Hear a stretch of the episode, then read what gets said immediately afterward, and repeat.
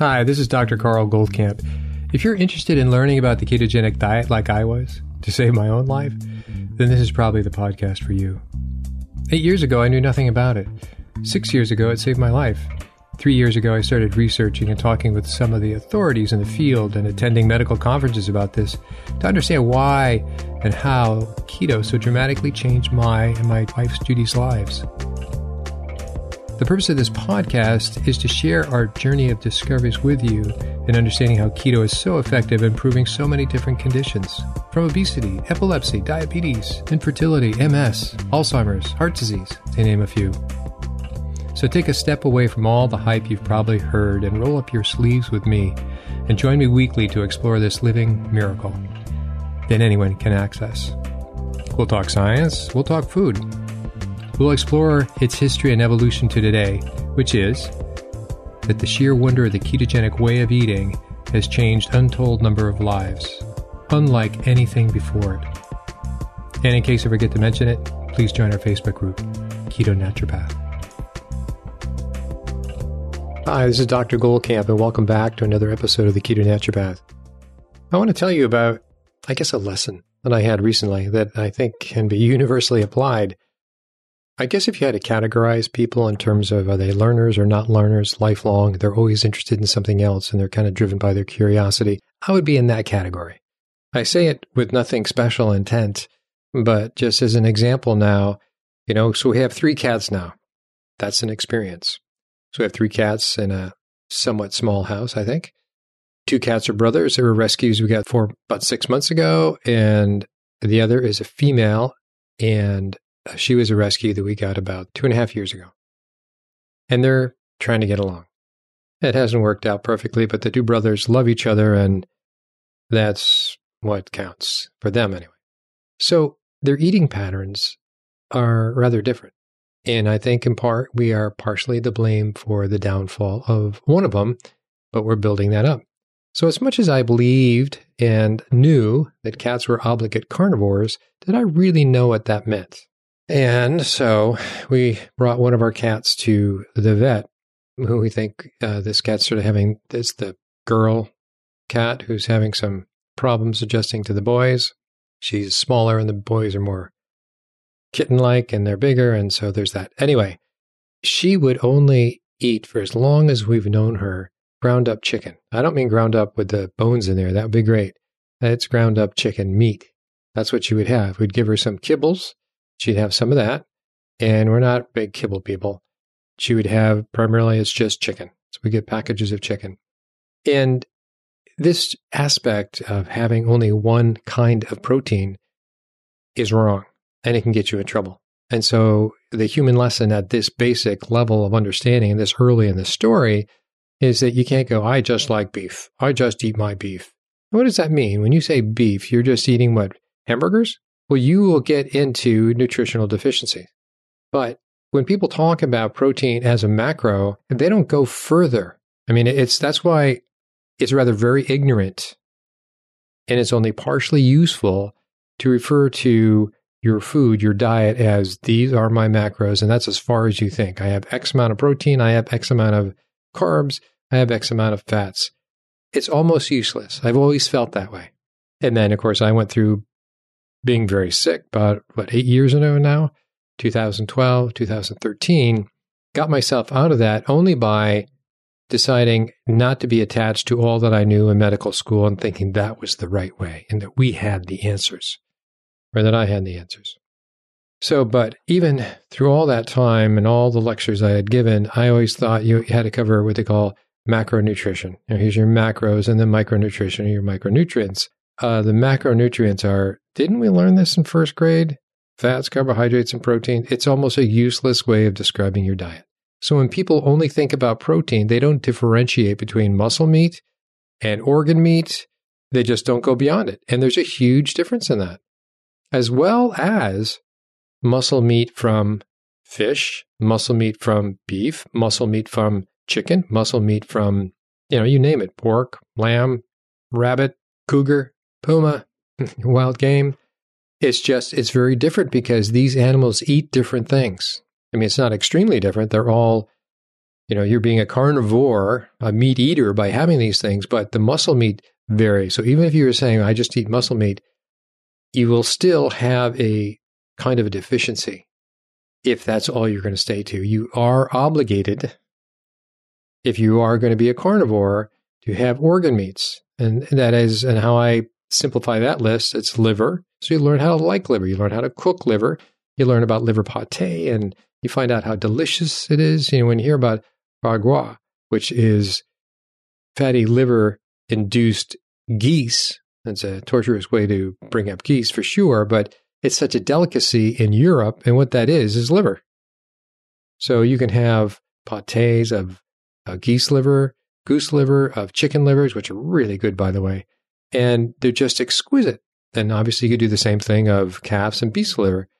But it's important because it contains a different nutrient profile than does muscle meat by a big deal. And when I when you talk about heart, by the way, heart is not an organ. Heart is a muscle. It's a it's a even it has a different profile than muscle meat. Okay, so get to the focus on obligate carnivore. An obligate carnivore, let me read you some things to just give you a reference. So, obviously, an obligate carnivore is an animal that has to eat other animals. It is obligated. In other words, it can't, and we all think of cats are, by the way, obligate carnivores. Dogs are not obligate carnivores. But it comes down to their biochemistry. And this is where I want to go to. So, cats must eat meat. We're talking about lions to your little baby kitty, to our little baby kitties. They must eat meat. There is no such thing as a vegan cat. In fact, you can't feed, there is no value to feeding cats veggies whether they're scraps from your plate or whatever, it's just not something that they digest. And so to go a little further, is that we as humans have what we call essential amino acids. There's eight essential amino acids, uh, arguably nine. If people want to say, oh, no, it's nine. Uh, glutamine is conditionally essential. You get low on glutamine due to stress and illness and so on, but you also make glutamine. You can make, convert to glutamine from other things that you've eaten, other amino acids. So I'm going to call it eight. Whereas an obligate carnivore, the cat family, for example, but I'm going to give you a few other examples, needs 11, needs 11 amino acids. So it's a little more comprehensive. And let me read a little bit about that. So here we go. All cats, felids as they call them, felines, including domestic cats, are obligate carnivores. But the cat is not alone in being a strict meat eater. Other mammals that are called obligate carnivores include minks, dolphins, seals, sea lions, walruses, to name a few, and there's others more eccentric. Mammal obligate carnivores include rainbow trout, salmon, hawks, eagles, crocodiles, alligators, many snakes and lizards, and most amphibians. You'll notice that I didn't say reptiles.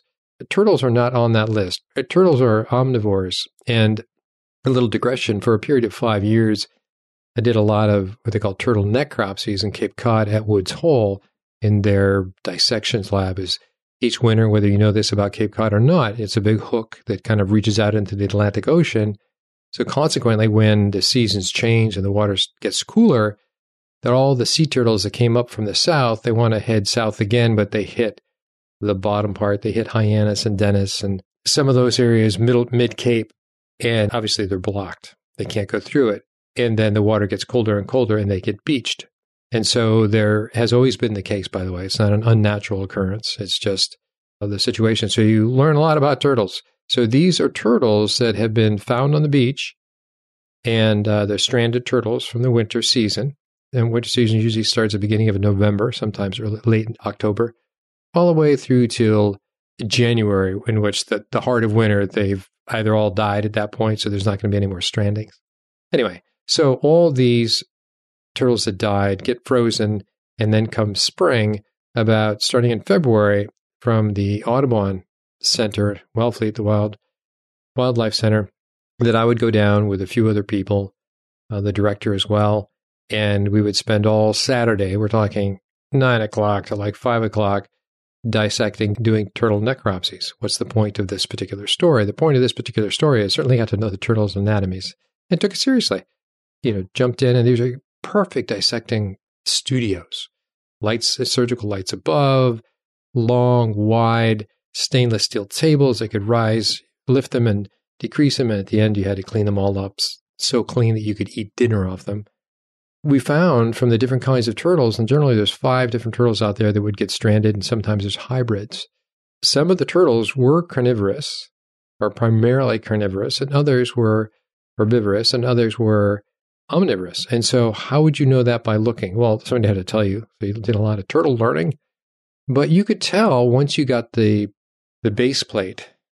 I want to say the plastron off, and you're looking at the viscera. The first thing you would see is the color red, obviously blood.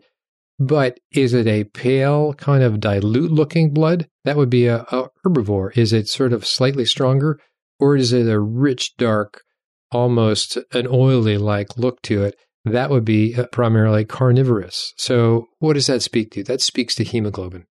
It speaks to the intensity of the hemoglobin and therefore the whole species of that particular turtle. So, that's one difference you would see just in who ate more meat. So, now, but to the obligate carnivore, they didn't have a choice. They couldn't be partially vegetarian. So, we're talking dolphins and minks and crocodiles and alligators, osprey.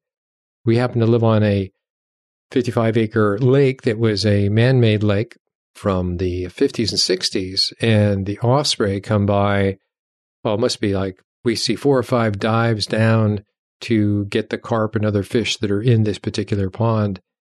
And it's amazing to see. They need absolutely, there's not, there's rabbits that run around, but for some reason they're not after the rabbits, they're just after the fish. Perhaps they can see them better. Okay, and they were all about Cape Cod as well. So they have a different biochemistry. They need to fulfill those particular needs. Other things that obligate carnivores have lost the ability or never had the ability to make some amino acids like we can from other amino acids. That's why we have eight essential and obligate carnivores have 11 essential amino acids. They cannot make vitamin A. They have to get it preformed. In other words, they have to eat vitamin A. They can't get it from beta carotene and convert it like humans can, right? So we've all learned that beta carotene from carrots, and of course, there's another veggies as well, can be made into the active form of vitamin A. They have little ability to convert tryptophan to niacin, so they have to eat it preformed from the animals they eat. And they have a high requirement for taurine, which is found almost exclusively in animal flesh. Arginine's another one that's found in animal flesh, and it's so critical to obligate carnivores. So if you're thinking of your cat, if you're thinking of a tiger or whatever, is so critical to the cat that a meal without arginine, so in the wild, a meal without animal flesh, they could soon die within that day. So that's how important arginine is. Obviously, it's one of the things that's in most cat food, so they've they've learned the obvious list. A great site to go to is about Big Cat Rescue, which is out of uh, Tampa, Florida and you go through not only what they're doing right now, but how they learned what they needed to feed the wild cats. They have a lot of wild cats. And so, what did they learn to feed? And so, they've really become specialists on cat diets, really. It's quite fascinating as well as how much it has to be, you know, a mix. So, they don't just give all beef, all pork, and so on and so forth. It's chicken, it's beef, it's this, that, and the other thing. And uh, they've learned the hard way. So, the story I want to give you is that I we took this cat to the vet, and it's funny. It's a very precocious cat that has no problem with strangers, and the and the brothers uh, hide and they fear strangers for a while. And so it came out of its crate, started you know wanting to find out what the the vet and the vet assistants were doing, and we had to explain that she wasn't getting on very well with the, the brothers. Some something's turn a course, and so in the course we talk about diet, and we said, "Oh, we'll give her a raw food diet." You know, we thought so high praise for that. Uh, he wasn't too. He was he was very open. We had great stories to to exchange, but you know, it has to be a diversified raw food diet. We talked about she'll only eat chicken, and she he said, "Well, did you ever hear about the zookeepers back in the twenties that had to learn what to feed lions?" And it's like they assumed it was meat, so they kept on throwing steaks to the lions, and the lions were eating it. But what happened is that they had a very unbalanced calcium to phosphate ratio, and their bones got weaker and weaker, and they would get a thing called rubber jaw. And so it wasn't until they had to diversify, in the very least, if it was beef, get organ meats in there. Well, the organ meats are endless, but primarily liver would make up most of what the meats didn't have. So, for instance, muscle meat does not have vitamin A. Liver has a lot of vitamin A and a lot of other things as well. And so that was a big difference. And so you often hear, at least we're in our learning curve of what cats eat, big cats or small cats, about raw diet. That's not a qualifying word. It's not qualifying enough. What in that raw diet are they having? I think raw is a good thing, apart from the idea that it can get bacterial, get spoiled more quickly, obviously, than kibbles. That's the whole argument of why people use kibbles. But assuming that you keep it clean and it stays frozen just like they do in the zoo and so on and so forth, or you get it from a, a can. But a raw food diet would compose of various things that are not just muscle. So you say raw food, muscle meat, it comes from X. Uh, organ meat that comes from X. This is the constituents of what you mean raw food. So raw food as an adjective to describe a cat's diet that rearing your cat on is not sufficient enough. A story I got from the vet, besides the one I just told you, he said, you know, when they started studying lions and what lions actually ate, they, you know, watched lions and tigers and other big carnivores. And what did they find is after they made their kill, what's the first part that they ate? I said, oh, the liver. He goes, that close. He says, it's the viscera. They eat the intestines. And so this is beyond my knowing, but it certainly from my reading subsequent to that seems to be true is that what they're getting is secondary carbohydrates. In other words, they're eating carbohydrates that were eaten by something else. You could say that for the whole, that's what all the obligate carnivores, they're getting secondary carbohydrates because the animal they ate ate the carbohydrates, ate the veggies. But specifically, they get some carbs from eating what was the remnants of the undigested food that was partially digested right? It was mm-hmm. someplace in the intestines, wasn't in the stomach. And so that partially digested carbohydrates or veggie food, vegetables, is something that they ate. So to say that the obligate carnivore does not eat carbs in terms of eating grass and so on and so forth is not true. They do have it nutritionally secondary because they eat the viscera. So there you go. I thought, well, that's an interesting way of looking at it. I don't know how much of the, you know, they do they see the viscera as desserts and they all fight over the intestines because it's full of all this stuff? Or is it just one of the things that they eat? Clearly, they do eat the organs and they do eat the muscle meat. The more nutritious of those two is the organ meats. Here's another thing, getting right down to the nitty gritty and looking into cats. So, you and I, as humans, have the ability to store blood glucose, and we store it around our muscles, like sandwiched around our muscles, as glycogen. So glycogen is glucose one step away. So it isn't glucose. It just has to be broken. It has to be transformed from glycogen into glucose through a glucokinase. Should you want to know, basically it's an enzyme. Well, cats don't have that enzyme or they have very low amount. So they are not evolved to package away all this surplus of blood glucose in the way of glycogen. So they can't call on glycogen. So you and I, we go hiking up in the White Mountains of New Hampshire or the Smokies of North Carolina or anywhere in the Appalachians or the Rockies, and we go a little bit too far, we're starting to get tired and we didn't bring enough food. So where do we go then? Our body's going to be drawing on those packages. You know, it's through gluconeogenesis in part. It's going to be those glycogen stores going to be converted to glucose. So we have a portability. We brought a lot of extra fuel with us. It's limited, but we brought a lot of extra fuel with us. And after that, we'll ideally be using fat as energy. So cats do not have that ability. It's like if they don't eat that day, you know, they can't.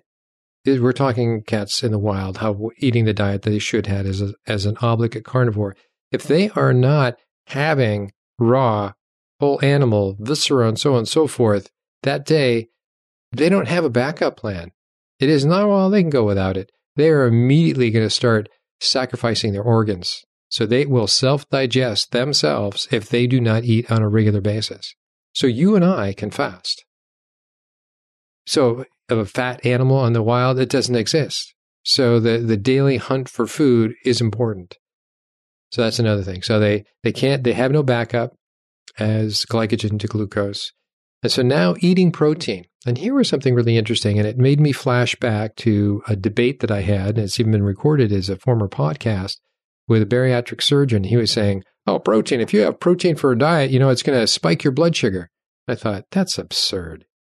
But I didn't know enough at the time, research wise, to say, you know, This is by the data of the people that I've seen. This is research that I've done. Now, I think that's rather an absurd thing to say, but it has a partial truth in that particular perspective. And what the partial truth is, is that, hoping that you probably already know some of this, is that all proteins can, through their amino acids, can go into the Krebs cycle and they can be used to make glucose. So that is called gluconeogenesis. It happens primarily in the liver, but not exclusively in the liver. And so that's why protein is perfect because a cat also needs to have glucose. So you go, wait a minute, we just had we just a cat that is evolved only to eat meat that needs glucose. How does that work out? Well, it's because of gluconeogenesis. It's because of protein supplies the, the protein it needs for its muscles and everything else and its enzymes and even its immune system. But where does it get its glucose? From gluconeogenesis. And that goes for its red blood cells and that goes for part of its nervous system as well. And so that's why for obligate carnivores, protein, as in whole food source of protein, is ideal. It's this package. It's like package. It's all about supporting infrastructure. Infrastructure are the bones and the muscles, we're going to call it. Okay. But it also has this extra feature of, oh, it also can be converted into glucose when you need it. It's like, well, there you go. Let's just eat protein. Well, guess what? So that argument we had with that bariatric surgeon doesn't spike your glucose. That part was absurd. But what I used to think that, huh, that's right. I guess I guess that would be a bad thing if you just had a completely whole food source of protein, you know, or protein. What? How are you going to be able to live? You know, it's going to spike your. Well, actually, that's a good thing. First of all, I've now measured it so many times and so many different people. It doesn't. It might keep it in the riding your blood glucose levels riding in the 90s, which is not bad. Is still considered normal range. I think that's high normal if you ask me. But it doesn't go beyond that. Whereas as humans now, I'm speaking, they have carbs, which is primarily processed foods, or eh, that they can get their blood sugars up to two and 300 and even 400 and even up to 600 or something. Then throw in, eh, you know, if they're stressed out or a metabolism that has clearly gone awry, you can get extraordinarily high levels of, blood glucose, which is a combination of what their diet is crap, meaning refined carbohydrates, even if you get it in the hospital, and your body being stressed enough to make its own glucose on top of that. Talk about that, huh? So that's interesting. That's why protein really is the perfect food if you were out traveling, you know, for you now on that hike in the Rockies, the White Mountains, wherever you are, and you went too far, and the one thing you brought along was beef jerky, which is dried muscle meat for the most part. And you could have, I've heard people doing dried liver as well. That's rare. Most people don't like it. But if you had, which is what they did, this was what Native Americans did, and this is what Aboriginal peoples did, is they had dried meat they took with them. It was usually dried, kind of oily meat because it had all that saturated fats, which is another source of energy, a very quick source of energy. Not like sugar, quick, but pretty quick. And so, but let's say they didn't even have the fat and they just had the protein, which is kind of hard to get that naturally by itself. And you're eating that, that will give you some of enough appropriate glucose for you to sustain your glucose activities, which is for your red blood cells and your nervous system. So, in terms of one macro, protein is it. But I hope your thinking goes beyond that. Oh, now I need to have protein. Please diversify your protein sources, even if it's just muscle meat. But no, if you're just sticking to muscle meat, you will self induce a nutritional deficiencies. Whether it's you're not getting essential fatty acids or whether you're not getting your fat soluble vitamins. You need to do this. But now understand that protein as this rather ignorant one word term for a macronutrient, if it's a complete whole food source protein, it's a wonderful source and it can sustain life. Whereas carbohydrates by themselves cannot sustain life. There is no such thing as an essential carbohydrate. There is such thing as essential fats. There is such thing as essential amino acids. And that is for a reason. So, what I got out of learning more specifically about the cat's metabolism, about they don't have glucose, they, don't have a fallback plan. That's why they do need to eat. They don't eat like humans. We can skip a day or two. I mean, They could skip a day or two too, but what they do is they go into self digestion. Assuming they're not fat cats that have been ill fed, they will go into self digestion to get what they need from themselves. How's that? Whereas humans don't. We can access our fat, we can access our glycogen, and we're good for a while. Well, I'm going to end on that. And it was a breakthrough for me. And I really, again, appreciated the value of protein as this complete nutrition, macronutrient of muscle meat, of, of protein, period. You now need your eight essential and you can have your muscle meat, but you really need to diversify that source for the other reasons as well. Till next time, take care. Hi, this is Dr. Goldkamp. I just wanted to encourage you to send in your questions to drgoldkamp at ketonaturopath.com. Many of you have, and so what I've done with these questions that I've gotten back to most of the people I email, but some of the questions that were so good, and if they were overlapping to other questions, I would combine them and try to put that into the topic of a podcast, either via one of the micro topics that are covered in an interview. As you know, we cover a lot of topics in any given interview, or some of my own sort of reporting, if you will, on some of these issues. So please keep the questions coming. Feel free to send in an email and uh, I will get back to you. Stay listening, send in your questions, and I will definitely get back to you.